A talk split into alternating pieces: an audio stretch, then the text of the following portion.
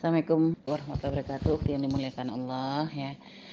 Artinya eh, ketika ada seharusnya ya seorang ibu ketika melihat anaknya ya mungkin ketika ada seorang ibu besannya sama anak perempuannya lagi sholat ya anak perempuan nih teteh ya Aa, lagi sholat bareng gitu misalnya nggak taunya ketika sholat si anak perempuan kok lebih salaman lebih dulu kepada ibu mertuanya daripada ke ibunya. Seharusnya sebagai seorang ibu akan merasa bangga akan hal itu. Kenapa? Menunjukkan adab anak kita kepada mertuanya karena ya namanya mertua. Ibarat gini loh kalau seandainya kita sebagai seorang ibu ya kita punya menantu lalu kita punya anak ya anak kita dengan suaminya atau dengan istrinya. Maka kita sebagai orang tua yang bijak itu tidak langsung berpihak apa-apa dengan anak kita. Karena bagaimanapun menantu itu adalah orang yang baru datang harus diambil hatinya. Sehingga ibaratnya kita dahulukan bukan berarti maknanya bahwa kita itu pilih kasih enggak. Karena untuk mengikat hatinya agar dia merasa bahwasanya dia sudah dianggap keluarga oleh kita. Nah maka seharusnya ibu gitu ya seorang ibu melihat anak perempuannya kok lebih dulu mendahulukan salam kepada mertuanya harusnya bangga senang.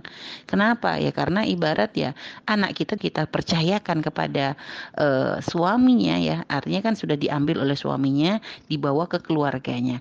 Artinya ya menjadikan dia tuh tinggal di rumah mertuanya. Sehingga memang adab anak tuh anak perempuan kita tuh ya memang kepada mertuanya harusnya lebih hormat dan sebagainya.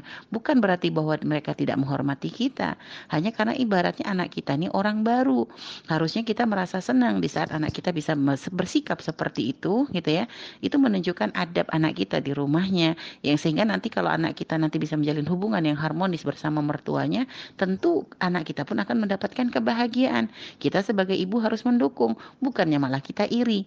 Maka eh, yang bertanya ya sebagai sebagai anak ya melihat kondisi seperti ini sampaikan kepada ibu. Ibu harus senang dong harus syukur. Teteh salaman dengan mertua. Lebih dahulu bukan berarti bukan tidak menghormati ibu.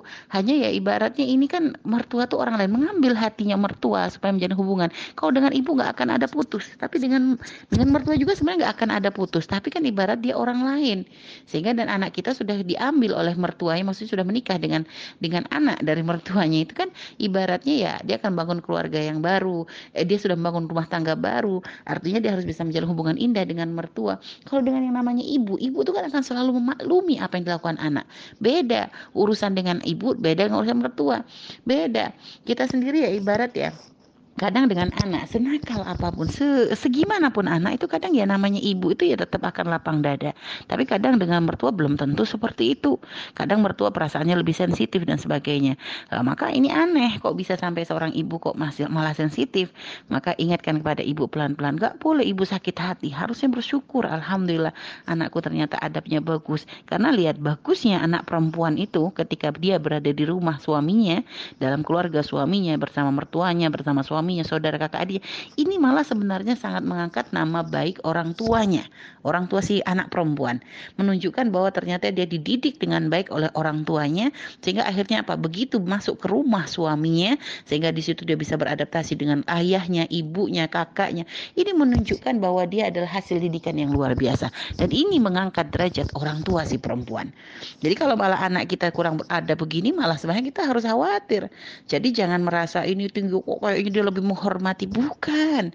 Bukan. Ini adalah cara dia ya untuk karena dia adalah sebagai orang baru di dalam rumah mertuanya sehingga ya dia harus mengambil hati dari mertuanya tersebut ya. Dengan tujuan apa? Ya untuk menunjukkan ya agar untuk mengambil hati supaya nanti hubungan bisa terjalin indah. Jadi teringat kisah ya di zaman Nabi pernah terjadi waktu Nabi selesai perang Hunain saat itu baru terjadi Fathu Makkah. Sehingga banyak orang-orang Makkah orang-orang Quraisy yang awalnya mereka orang kafir lalu mereka ber bersyahadat mengikuti agama Rasulullah SAW saat itu setelah perang Hunain ya Nabi ini kan mendapatkan harta rampasan perang. Pada waktu itu Nabi di dalam memberikan harta rampasan perang ini mendahulukan orang-orang kafir Quraisy yang waktu itu baru bersyahadat baru bergabung bersama Rasulullah. Sehingga sempat orang-orang Madinah, orang-orang Ansor yang selama ini bersama Nabi, membantu Nabi, berjuang bersama Nabi, mereka ini sampai merasa sedih yang teramat sangat. Kenapa?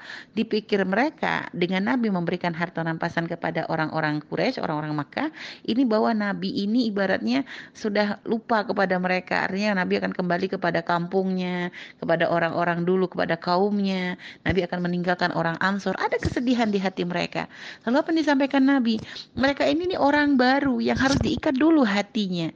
Sehingga ketika Nabi memberikan harta rampasan perang kepada orang Makkah, bukan berarti Nabi nggak senang dengan orang Madinah, tidak.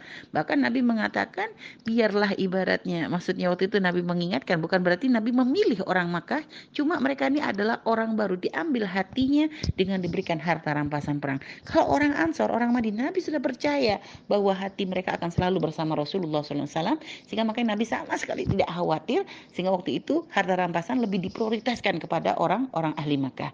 Lihat, artinya begitu loh. Kadang kita di dalam masalah bukan berarti meninggalkan atau apa. Kadang itu adalah strategi untuk mengikat hati, membangun keindahan. Maka hendaknya sebagai seorang ibu tidak berprasangka baik, bahkan bangga di saat putrinya bisa seperti itu. Sampaikan ini kepada ibunda, ibunda insya Allah orang soleha. Itu yang masalah kecemburuan, tapi ya nggak boleh cemburu dengan hal-hal seperti itu. Bahkan harusnya eh, anak jangan dibiarkan susah, jangan sampai nanti anak dibiarkan repot, akhirnya jadi jauh dengan mertuanya. Malah nanti kalau anak kita tidak diakui di rumah mertuanya, kita juga akan merasa susah di saat anak kita tidak bahagia dalam rumah tangganya. Jadi itu ya, wallahu alam bisawab.